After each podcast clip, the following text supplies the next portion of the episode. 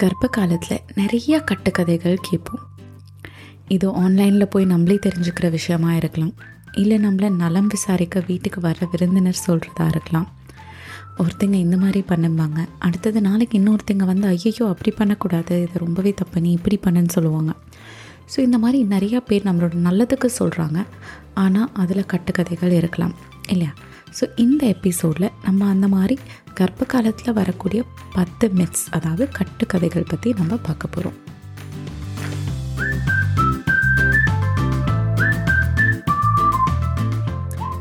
Conceive ஆன உடனே நிறைய பேர் நம்மக்கிட்ட சொல்கிறது இனிமேட் நீ ரொம்ப ஜாக்கிரதையாக இருக்கணும். படி ஏறி இறங்கக்கூடாது. எக்ஸசைஸ் வீட்டு வேலை இந்த மாதிரி எதுவுமே செய்யக்கூடாது. ஃபுல்லாக ரெஸ்ட் எடுக்கணும். அப்போ தான் வந்து நல்லது. இல்லாட்டி எக்கத்தப்பா ஏதாச்சும் ஒன்று ஆயிடுச்சுன்னா அப்புறம் உனக்கு தான் கஷ்டம். அப்படின்னு இந்த மாதிரி நிறைய பேர் சொல்லுவாங்க இல்லையா?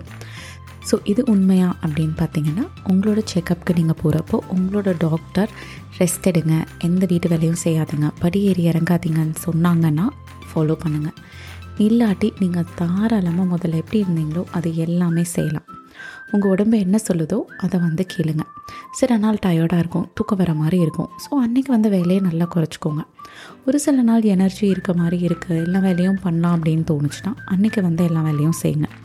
ஸோ உங்களோட பாடி அன்றைக்கி எவ்வளோ டயர்டாக இருக்கோ அதை பொறுத்து நீங்கள் வந்து செய்யலாம். ஆனால் உங்கள் டாக்டர் உங்களுக்கு எக்ஸசைஸ்க்கு வீட்டு வேலைக்கு ஓகே சொல்லிட்டா நீங்கள் தாராளமாக எக்ஸசைஸ் பண்ணலாம் பயப்பட தேவையில்லை. ரெண்டாவது கட்டுக்கதை என்ன அப்படின்னு பார்த்தீங்கன்னா கர்ப்ப காலத்தில் நிறையா சாப்பிட்ணும். இப்போ ரெண்டு உயிராக இருக்க நீ ஸோ ரெண்டு பேருக்கும் தேவையான அளவுக்கு. நார்மலாக ரெண்டு இட்லி தான் சாப்பிடுவானா? இப்போ நீ நாலு இட்லி சாப்பிட்ணும். ரெண்டு கரண்டி சாப்பாடு சாப்பிட்ணும். இந்த மாதிரி நிறையா வந்து சாப்பிட சொல்லி ஃபோர்ஸ் பண்ணுவாங்க. ஃப்ரூட்ஸ் வந்து ஒரு நாளைக்கு நாலஞ்சு பழம் சாப்பிட்ணும் ஒரு கீரை சாப்பிட்ணும் எது சாப்பிட்ணும்? சாப்பிட்ணும் தான் நான் இல்லைன்னு சொல்லலை. அதுக்காக அளவை மீறி ஜாஸ்தியாக சாப்பிட்ணுன்னு அவசியம் இல்லை. நீங்கள் ரெண்டு பேர்த்துக்கு சாப்பிடவே தேவையில்லை. உங்களுக்கு எப்போ பசிக்குதோ அப்போ சாப்பிடுங்க. வயிறு த்ரீ ஃபோர்த் ஃபுல் அதாவது முக்கால்வாசி ஃபுல்லானதுக்கு அப்புறமேட்டு சாப்பிட்றத நிறுத்திக்கோங்க. ஏன்னு பார்த்தீங்கன்னா நீங்கள் வயிறு ஃபுல்லாக சாப்பிட்றப்போ கர்ப்ப காலத்தில் இன்னும் நாள் கிட்ட வர வர உங்களுக்கு வந்து அசிடிட்டி ஹார்ட் பர்ன் நெஞ்சரிச்சல் இந்த மாதிரி நிறையா பிரச்சனைகள் வரும். அதனால் உங்களுக்கு அடிக்கடி பசிக்குதுன்னா ஒரு நாளைக்கு மூணு வேலைக்கு பதிலாக அஞ்சு வேலையாக குட்டி குட்டியாக சாப்பிடுங்க கம்மி கம்மியாக சாப்பிடுங்க. ஆனால் வந்து ஒரு த்ரீ ஃபோர்த்துக்கு மேலே சாப்பிடாதீங்க. அதே மாதிரி கர்ப்ப காலத்தில் ஒரு பொண்ணுக்கு வந்து த்ரீ ஹண்ட்ரட் கேலரிஸ் தான் ஜாஸ்தி தேவை. அதுவுமே வந்து நாலாவது மாதத்தில் இருந்து தான் தேவை.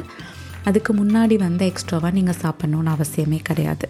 முந்நூறு கேலரிங்கிறது கேட்குறதுக்கு நம்பர் பெருசாக இருந்தாலும் இது ஒரு ரெண்டு இட்லி கொஞ்சமாக சாம்பார் சாப்பிட்டீங்களே அந்த முந்நூறு கே கேலரிஸ் வந்து நம்மளுக்கு கிடச்சிரும்.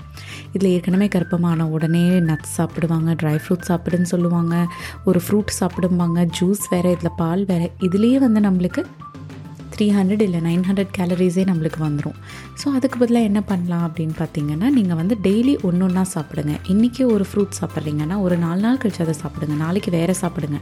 அதே மாதிரி இன்றைக்கி ஒரு தானிய வகையை எடுத்துக்கிறீங்க அப்படின்னா நாளைக்கு வேறு. இந்த மாதிரி காயிலிருந்து எல்லாமே டெய்லி ஒன்று ஒன்றா எடுத்துக்கோங்க. ஒரே நாளில் எல்லாமே நீங்கள் பண்ணணும் அப்படின்னு அவசியமே இல்லை. மூணாவது வந்து நம்ம நல்லா அந்த வெள்ளையாக இருக்க ஃபுட்டாக சாப்பிட்டா குழந்த நல்லா கலராக பிறக்கும். இந்த கருப்பாக இந்த திராட்சை டேட்ஸ் இந்த மாதிரி ஃபுட்டெல்லாம் சாப்பிட்டா குழந்த கருப்பாக பிறக்கும். அதே மாதிரி குங்குமப்பூ இந்த பொமக்ரானட் இதெல்லாம் சாப்பிட்டா குழந்த நல்லா கலராக பிறக்கும் அப்படின்லாம் சொல்லுவாங்க. இது சுத்த போய். நம்பவே நம்பாதீங்க நம்ம குழந்தையோட காம்ப்ளெக்ஷன் வந்து அதாவது குழந்தையோட கலர் வந்து நம்மக்கிட்ட இருந்த மரபு மூலயமா ஜெனட்டிக்ஸ் மூலயமா வரும். அதாவது மூணு தலைமுறைக்கு முன்னாடி இருந்து கூட கலர் வந்து வரலாம். ஸோ அம்மா அப்பா தாத்தா பாட்டி குள்ளு தாத்தா பாட்டி ஏதோ ஒரு விஷயத்தில் எள்ளு தாத்தா பாட்டிக்கிட்ட இருந்து கூட வர்றதுக்கு வாய்ப்புகள் இருக்குது அதனால நீங்கள் வந்து கருப்பாக இருக்கிறதெல்லாம் சாப்பிடாமல் இருக்கணும் அப்படின்னு எந்த அவசியமுமே இல்லை. குங்குமப்பூ தாராளமாக சாப்பிட்லாம். குழந்தையோட கலர் இன்க்ரீஸ் ஆகிறதுக்கு கிடையாது. அதில் நிறையா வந்து நுண்ணூட்டு சத்துக்கள் இருக்குது அது கர்ப்ப காலத்துக்கு ரொம்பவே நல்லது. ஆனால் நிறையா சாப்பிடாதீங்க. ஒரு நாளைக்கு ஒன்று ரெண்டு ஸ்ட்ராண்ட் மட்டும் எடுத்து நீங்கள் பாலில் நல்லா கொதிக்க வச்சு நீங்கள் குடிச்சிங்கன்னா நல்லது. ஓகே நாலாவது மித் கட்டுக்கதை என்ன அப்படின்னு பார்த்தீங்கன்னா கர்ப்ப காலத்தில் ஓடி ஆடி நிறையா வேலை செஞ்சால் கு அதுவும் குடிஞ்சு நிமிந்து நிறைய வேலை செஞ்சால் கண்டிப்பாக நார்மல் டெலிவரி தான் ஆகும் அப்படின்னு சொல்லுவாங்க.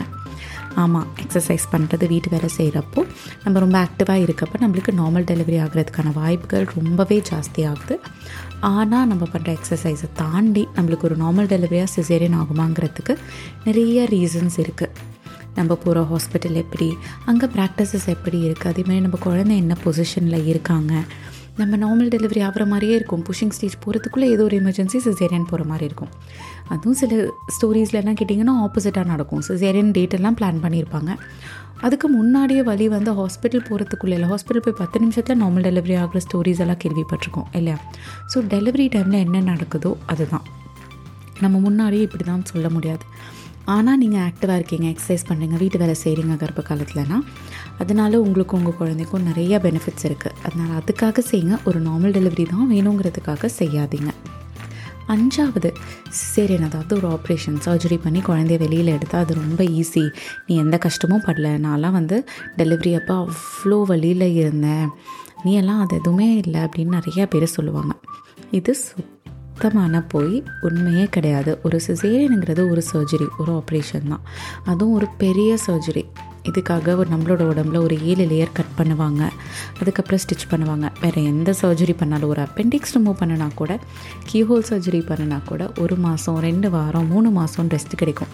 ஆனால் ஒரு சிசேரியனுக்கு அப்புறமேட்டு ஒரு மணி நேரத்துலேயே குழந்தைக்கு ஃபீட் பண்ணணும். அடுத்த நாள் காலையிலேயே எந்திரிச்சு உட்காந்து நடந்து குழந்தை வந்து உட்காந்துக்கிட்டு குழந்தைக்கு ஃபீட் பண்ணணும். இந்த ஸ்டிச்சஸும் ஹீல் ஆகணும். இதில் பிரெஸ்ட் மில்க் வேறு வருது. பிரெஸ்ட் எல்லாம் ஹெவியாக இருக்குது பெயின்ஃபுல்லாக இருக்குது குழந்தை வேறு அழுதுகிட்டே இருக்குது தூங்க முடியல. எவ்வளோ கஷ்டம் இருக்குது சிசேரியன் கண்டிப்பாக ஈஸி கிடையாது. ரொம்பவே கஷ்டம் தான் ஒரு சிசேரியனில் குழந்தை பெற்றுக்கிற மதர்ஸ் எல்லாம் ரொம்ப ரொம்ப ரொம்ப தைரியமானவங்க தான் கண்டிப்பாக ஓகே ஆறாவது மித்து என்ன அப்படின்னு பார்த்தீங்கன்னா கர்ப்ப காலத்தில் அழக்கூடாது கோவப்படக்கூடாது எப்போவுமே சந்தோஷமாக சிரிச்சிட்டே இருக்கணும். அப்போ தான் குழந்தைக்கு நல்லது அப்படின்னு நிறைய பேர் சொல்லுவாங்க. இது உண்மை தான் ஏன்னா நம்ம என்னென்ன எக்ஸ்பீரியன்ஸ் பண்ணுறோமோ அது எல்லாமே நம்ம குழந்தைக்கும் போகும். நம்ம ஹாப்பியாக இருந்தால் குழந்தையும் ஹாப்பியாக இருக்கும். ஆனால் ப்ராக்டிக்கலி ஒருத்தரால் எப்போவுமே இருபத்தி நாலு மணி நேரமுமே சந்தோஷமாக மட்டுமே இருக்க முடியுமா? இதில் கர்ப்ப காலத்தில் நம்மளுக்கு ஹோமோனல் சேஞ்சஸ் வேறு. இந்த யூட்ரஸ் சுருங்காமல் இருக்கிறதுக்கு குழந்தை நல்லபடியாக வளர்கிறதுக்கு நம்ம உடம்புல நிறைய ஹோமோன்ஸ் செக்ரேட் ஆகுது. இந்த ஹோமோன்ஸோட சைடு எஃபெக்ட் என்ன? நம்மளுக்கு மூட் ஸ்விங்ஸ் வரும். ஸோ இத்தனை விஷயம் நடக்கிறப்போ எப்படி ஒருத்தரால் வந்து கர்ப்ப காலத்தில் ஒரு அம்மாவால் வெறும் சந்தோஷமாக மட்டும் இருக்க முடியும்? இது ப்ராக்டிக்கலி பாசிபிளே கிடையாது. ஸோ இனிமேட்டு ஒருத்தங்க அலறாங்க கர்ப்ப கர்ப்பமாக இருக்க டைம்லனா அழாதன்னு சொல்கிறதுக்கு பதிலாக கொஞ்சம் நேரம் கூட உட்காந்து ஏன் அலறாங்கன்னு கேளுங்க. அழுது முடிச்சோடனே அவங்களே ஓகே ஆகி இனிமேட்டு நான் அழலை அப்படின்னு யோசிக்க ஆரம்பிச்சிடுவாங்க. ஸோ அந்த மாதிரி தான் நம்ம சப்போர்ட் பண்ணணும் இல்லையா? அவங்கள வந்து இது குழந்தைக்கு நல்லதில்லை அப்படின்னு பயமுறுத்தக்கூடாது. நார்மலாக வரக்கூடிய அந்த சின்ன சின்ன அழுகை சண்டை இதெல்லாமே நார்மல் ஆனால் ஒரு பாயிண்ட்டை தாண்டி என்னால் டெய்லி என்னோடய அன்றாட வாழ்க்கை வந்து நல்லபடியாக இல்லை. என்னால் சந்தோஷமாக இருக்க முடியல. ரொம்ப டிஸ்டர்ப்டாக இருக்குது எப்போவுமே சுகமாக இருக்க மாதிரி இருக்குது அப்படின்னு ஃபீல் பண்ணிங்கன்னா உங்கள் டாக்டரோட செக்கப்புக்கு போகிறப்போ யார்கிட்ட பேசுகிறதுன்னு கேட்டு ஒரு ப்ரொஃபஷ்னல் கிட்ட பேசுங்க. அவங்க கர்ப்ப காலத்தில் இந்த மாதிரி மூட் ஸ்விங்ஸ் ஹேண்டில் பண்ணுறதுக்கு உங்களுக்கு கரெக்டாக எது எது ஒர்க் ஆகுமோ அந்த மாதிரி டிப்ஸ் சொல்லுவாங்க. அதுவும் ஃபாலோ பண்ணிங்கன்னா உங்களுக்கு உங்கள் குழந்தைக்கு ரொம்ப நல்லது. ஏழாவது கட்டுக்கதை. என்னென்னு பார்த்தீங்கன்னா கர்ப்ப காலத்தில் நம்மளோட வயிறோட சைஸ் அதோட ஷேப்பை வச்சு பிறக்க போகிற குழந்த பையனாக பொண்ணான்னு சொல்லுவாங்க. அதே மாதிரி குட்டியாக வயிறு இருக்குது அப்படின்னா குழந்தை நல்லா வளரல குழந்தைக்கு ஏதாச்சும் பிரச்சனையான்னு பயமுறுத்துவாங்க. வயிறு ரொம்ப பெருசாக இருக்குன்னா நிஜமாலுமே ஒரு குழந்தை தானா? ட்வின்ஸ் இல்லையா? அப்படின்லாம் கேட்பாங்க. இதெல்லாம் ரொம்பவே தப்பு. ஏற்கனவே மூட் ஸ்விங்ஸ் உடம்பு என்னோடதே இல்லை என்னென்னமோ பண்ணது என் உடம்புக்குள்ளேன்னு ஃபீல் பண்ணிகிட்டு இருக்க ஒரு அம்மாட்ட போய் இப்படியெல்லாம் கேட்டால் அவங்களுக்கு கஷ்டமாக இருக்காதா? பயம் வராதா? குழந்தை ஹெல்த்தியாக இருக்கான்னு கேட்டா. இதில் எதுவுமே உண்மையே இல்லை. ஒரு அம்மாவோட வயிறோட ஷேப்பும் சைஸும் வந்து அது பையனாக பொண்ணான்னு முடிவு பண்ண முடியாது. அதே மாதிரி கொ அவங்களோட வயிறு சின்னதாக இருந்தாலும் குழந்தை ஹெல்த்தியாக இருக்கிறதுக்கு வாய்ப்புகள் ரொம்ப ஜாஸ்தி. உங்கள் டாக்டரை வந்து என்ன சொல்கிறாங்களோ அதை மட்டும் கேளுங்க. குழந்தை நல்லபடியாக வளர்கிறாங்கன்னு டாக்டர் சொன்னால் கண்டிப்பாக நல்லபடியாக தான் வளருவாங்க. இதில் யோசிக்கிறதுக்கு எதுவுமே கிடையாது. நீங்கள் பயப்படுறதுக்கு எதுவுமே கிடையாது. இதை விட்டுட்டு வயிறு சின்னதாக இருக்குது எனக்கு பயமாக இருக்குது வயிறு தெரியவே இல்லை இல்லை வயிறு ரொம்ப பெருசாக இருக்குது அப்படின்னா ஃபீல் பண்ணாதீங்க. இது நிறையா விஷயம் இருக்குது அதில். அதாவது நஞ்சு பை எங்கே அட்டாச் ஆகிருக்கு நீங்கள் வந்து ப்ரெக்னென்ட் ஆகிறதுக்கு முன்னாடி உங்களுக்கு ஒரு தொப்பை இருக்கா? இல்லையா? இவ்வளோ பாடி ஃபேட் இருக்குது உங்கள் குழந்தை என்ன பொசிஷனில் இருக்காங்க? இந்த மாதிரி நிறையா விஷயங்கள் ஒன்று உங்களோட வயிறோட சைஸ் வந்து ஒரு ஒரு நாளும் மாறுறதுக்கு காரணமாக இருக்கும். ஸோ அதை பற்றி நீங்கள் வந்து யோசித்து வரி பண்ணிக்கவே தேவையில்லை. அடுத்தது எட்டாவது மெத்திட்டிங்க என்னென்னு பார்த்தீங்கன்னா கர்ப்ப காலத்தில் உங்களோட ஸ்கின் வந்து நல்லா பல பலன் ஷைனிங்காக சூப்பராக இருக்கணும் அப்படின்னு நிறையா பேர் சொல்லுவாங்க. இது உண்மையே இல்லை. சிலருக்கு க கர்ப்ப காலத்தில் அந்த ஹோமோனல் சேஞ்சஸ்னால ஸ்கின் நல்லா ஷைனிங்காக ஹெல்த்தியாக இருக்கும் பார்க்கவே நல்லா இருக்கும். ஆனால் இன்னும் சிலருக்கு மங்கு மங்கு மாதிரி கழுத்துலலாம் பிக்மெண்டேஷன் வரும் ஃபேஸ்லலாம் பிளாக்காக வரும். சிலருக்கு பிம்பிள்ஸ் ஆக்னே ஸ்கின் oh, ரொம்ப சென்சிட்டிவ் ஆகுறது. இந்த மாதிரி நிறைய சேஞ்சஸ் இருக்கும். இது வந்து ப்ரெக்னென்சியில் நம்மளுக்கு இருக்க ஹோமோனல் சேஞ்சஸ்னால வரக்கூடியது. பயப்பட தேவையில்லை. ரொம்ப கஷ்டமாக இருக்குன்னா உங்கள் டாக்டர்கிட்ட பேசி ஒரு டெர்மட்டாலஜிஸ்ட் கிட்ட ஸ்கின் டாக்டர் கிட்ட அப்பாயின்மெண்ட் வாங்கி அவங்க கர்ப்ப காலத்துக்கு தகுந்த மெடிசன்ஸ் கொடுப்பாங்க. கம்மியாக இருக்குது மேனேஜ் பண்ணிக்கலாம் அப்படின்னா விட்டுடுங்க. குழந்தை பிறந்ததுக்கப்புறம் ஒரு அஞ்சில் ஆறு வாரத்துக்குள்ளே உங்களோட ஸ்கின் வந்து திரும்ப பழையபடி ஆகிடும் ஓகே ஒம்பதாவது மெத் உங்களோட குழந்தை வெயிட் ஜாஸ்தியாக இருக்குது மூன்றரை கிலோவுக்கு மேலே இருக்குது அப்படின்னா கண்டிப்பாக சிசேரியன் தான் போகணும். நார்மல் டெலிவரி பண்ண முடியாதுங்கிறது. கொஞ்சம் யோசிச்சு பாருங்கள் ஒரு ரெண்டு மூணு தலைமுறைக்கு முன்னாடி முக்கால்வாசி குழந்தைங்க பெருசாக தான் இருக்கும். இன்றைக்கி கூட அமெரிக்கா மாதிரி நிறைய கண்ட்ரீஸில் வந்து four KGs four point five KGs குழந்தைங்க எல்லாத்தையுமே வந்து நார்மல் டெலிவரி பண்ணுறாங்க நம்மளால் பண்ண முடியுமா இல்லையாங்கிறத நம்ம ட்ரை பண்ணி பார்த்தா தானே தெரியும். ட்ரையே பண்ணாமல் எப்படி முன்னாடியே முடிவு பண்ண முடியும்? சில டைம் பார்த்திங்கன்னா குழந்தை பெருசாக இருக்குன்ட்டு ஒரு சிசேரியன் பண்ணி எடுத்ததுக்கப்புறமேட்டு குழந்தை வெயிட் ஜாஸ்தியாக இருக்கலாம். ஆனால் குழந்தை டாலாக தலையெல்லாம் நார்மல் சைஸில் இருக்கலாம். சின்னதாக இருக்கலாம். ஈஸியாக அந்த குழந்தைய நம்ம நார்மல் டெலிவரி பண்ணியிருக்கலாமே நீங்கள் ஃபீல் பண்ணலாம். உங்கள் டாக்டர்கிட்ட டிஸ்கஸ் பண்ணுங்கள் ஒரு நார்மல் டெலிவரி ட்ரை பண்ணலாமான்னு கேளுங்க. ட்ரை பண்ணி நார்மல் டெலிவரி ஆகிட்டால் எல்லாத்துக்குமே சந்தோஷம் இல்லையா? இல்லை ஏதோ ஒன்று குழந்தையால் டெலிவர் ஆக முடியல. வேஜினல் பர்த் வர முடியல அப்படின்னா டக்குனு ஒரு சிசேரியனுக்கு போய்க்கலாம். ஆனால் இது நீங்கள் உங்கள் டாக்டர் கூட சேர்த்து டிஸ்கஸ் பண்ணி எடுக்கக்கூடிய ஒரு முடிவு. இன்கேஸ் உங்கள் டாக்டர் சொல்கிறது உங்களுக்கு இல்லை எனக்கு செட் ஆகணும்னு தோணுச்சுன்னா இன்னொரு டாக்டர்கிட்ட ஒரு செகண்ட் ஒப்பீனியன் தேர்ட் ஒப்பீனியன் கூட போய் கேளுங்க. ஆனால் நீங்கள் எடுக்கிற முடிவு கொஞ்சம் உங்கள் டாக்டரோட சேர்ந்து எடுக்கிற மாதிரி இருக்கும். ஸோ அது மட்டும் ஜாக்கிரதையாக பார்த்துக்கோங்க உங்களுக்கு உங்களுக்கு கரெக்டாக செட் ஆகிற மாதிரி இல்லை அவங்க சொல்கிறது எனக்கு சரின்னு படுதுன்னு சொல்கிற ஒரு டாக்டர்கிட்ட நீங்கள் கண்டிப்பாக போய் டெலிவர் பண்ணுங்கள் பத்தாவது கர்ப்ப காலத்துலேயே வந்து ப்ரெஸ்ட் ஃபீட் பண்ணுறதுக்கு ப்ரெஸ்ட்டை ரெடி பண்ணணும். ஸோ நம்மளோட காம்பு நிப்பிள்ஸ் ப்ரெஸ்ட் எல்லாத்தையுமே நல்லா தேய்ச்சி அந்த மேலே இருக்க தோலெல்லாம் எடுக்கணும். அப்போ தான் வந்து நாளைக்கு பால் வெளியில் வரதுக்கு ஈஸியாக இருக்கும். இல்லாட்டி அந்த ஹோல்ஸ் எல்லாம் க்ளோஸ் ஆகிடும் அப்படின்னு நிறையா சொல்லுவாங்க இல்லையா? இது வந்து நீங்கள் பண்ணவே தேவையில்லை. நம்மளோட ஸ்கின்னில் வந்து எப்படி வேர்வை வெளியில் வர்றதுக்கு அந்த போர்ஸ் எல்லாம் ஓப்பன் ஆகுதோ அதே மாதிரி உங்கள் குழந்த பிறந்து உங்கள் குழந்த வாய் வச்சு சப்பி குடிக்கிறப்போ உங்களோட தாய்ப்பால் வெளியில் வரதுக்கு அந்த போர்ஸ் எல்லாம் ஆட்டோமேட்டிக்லி ஓப்பன் ஆகும். நீங்கள் வந்து அதுக்காக எதுவுமே பண்ணி உங்களோட ப்ரெஸ்ஸை ஹர்ட் பண்ண தேவையில்லை.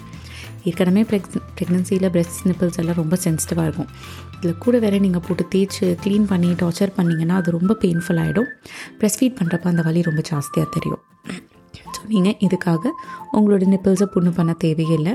உங்களோட ப்ரெக்னென்சி அப்படியே ஜாலியாக என்ஜாய் பண்ணுங்கள் இந்த எபிசோடில் பத்து மித்ஸ் பத்து கட்டுக்கதைகள் பற்றி நம்ம பேசியிருக்கோம். இந்த கேட்டதுலேருந்து உங்களுக்கு கொஞ்சம் தெளிவு கிடச்சிருக்கும்னு நினைக்கிறேன். இதே மாதிரி ஃபாலோவிங் எபிசோட்ஸில் நிறையா ஒன்று இதில் இந்த மாதிரி மித்ஸை பற்றி நம்ம பார்க்கலாம். கர்ப்ப காலத்தில் டெலிவரி டைமில் இருக்கக்கூடிய மித்ஸ் குழந்தை பிறந்ததுக்கப்புறம் குழந்தை வளர்த்துறதுல தாய்ப்பால் கொடுக்குறதுல இதில் இருக்க மித்ஸ் எல்லாத்தையும் பற்றி டிஸ்கஸ் பண்ணுவோம். உங்களுக்கு ஒரு கட்டுக்கதை இருக்குது அது சரியாக தவறா அப்படின்னு உங்களுக்கு தெரியணும்னா நீங்கள் இந்த பாட்காஸ்ட் கேட்டுட்ருக்க ஆப்பில் இந்த எபிசோடுக்கு கீழே உங்களுக்கு கமெண்ட்ஸ் இல்லை கொஸ்டின்ஸ் கேட்குற ஆப்ஷன்ஸ் இருந்துச்சுன்னா அதில் நீங்கள் கண்டிப்பாக எனக்கு டைப் பண்ணி போடுங்க கமெண்ட் பண்ணுங்கள் நான் அந்த மிட்ஸ் எல்லாமே உங்களுக்கு கண்டிப்பாக கிளாரிஃபை பண்ணுறேன் இல்லை மெசேஜ் பண்ண முடியல அப்படின்னா நீங்கள் எப்போவுமே எனக்கு இமெயில் பண்ணலாம்.